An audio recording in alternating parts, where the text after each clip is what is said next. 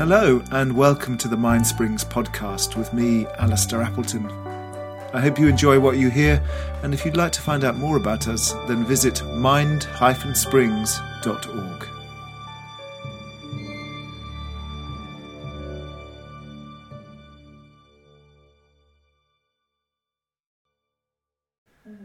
I think this is, um, you know, this is the great. Uh, it is. You're right. The liberation is the right word. It's the great uh, liberator. Is to recognise that thoughts are definitely not a problem in the same way that, you know, the colour red is not a problem, or the smell of daffodils is not a problem.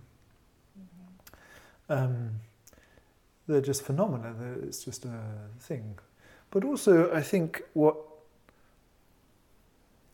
what can be very enriching is, as you as you point to, is that we start to recognise that thoughts and thinking are not just one thing. It's a bit like saying vision or sound. You know, oh yeah, I totally love sound, or I totally love seeing things. or I totally love, you know, breathing or you know, mm-hmm. or eating, you know, or I love food. It's it's it's it's a bit broad strokes to say, oh, thinking is this. Well, it depends what kind of thinking. Yeah.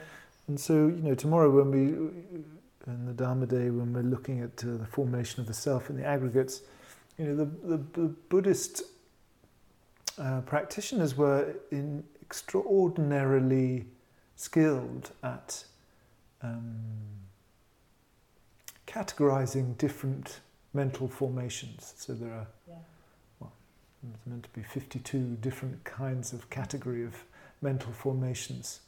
And if you take out feeling and perception, there's 49.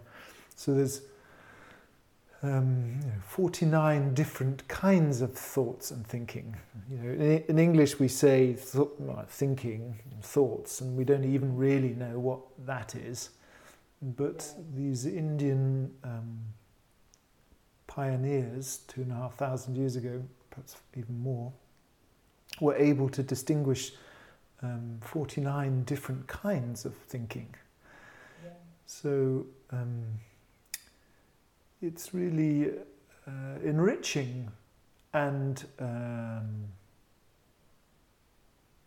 um, I don't know what the adjective is, wise making, uh, you know, wisdom creating, to, to start to pass and recognize the different kinds of thinking. So, you know, talking to yourself, for example, is one category. Um, remembering is another. Yeah or ruminating is, is another. Yeah. And all of these different thought phenomena, this mental formation, samskaras, all of these different um, uh, phenomena have very different effects in the same way that you know the smell of dog shit has a very different effect from the smell of hyacinths. you know, in the same way that the, the, the, vision of a bull charging towards you has a very different effect from the vision of you know, Ben gamboling across the field towards me. You know. These are, uh, you know, we become much more discerning of, you're right, the inner world, but also the outer world. Because as um, Thich Nhat Hanh said, well, it's the Diamond Sutra, Thich Nhat Hanh quoting the Diamond Sutra says, you know, where there's perception, there's deception that we are uh, clarity of our perceiving and our labeling is very important. There's always some degree of reduction when we say, oh, it's this or that. But that's better than just being bulldozed around by our thoughts or our perceptions or our feelings. You know, we can then dance with them a bit. Like, oh, this is a painful feeling, and I, and I do this with painful feelings. But if it's just like, oh God, everything's happening and I don't know what I'm doing, which is kind of what 24 hour news encourages, is, encourages this sense of utter bewilderment and powerlessness. But this kind of this gentle kind of familiarization of the inner landscape, particularly thoughts and thinking, I think, uh, is, is tremendously. Um, skill. It's a, it's a, it's, it makes us wise, increases our wisdom, which reduces our suffering. which, from a Buddhist point of view, is the, certainly one of the main priorities. Yes. Thanks very much.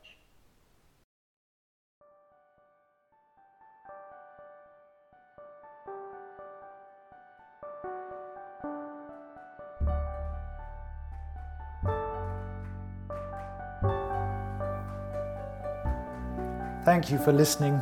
And if you'd like to join our live sessions, you can at mindsprings practicespace.org. Also, if you feel inspired to give us a review or a rating, we'd really appreciate it. It helps other people find us.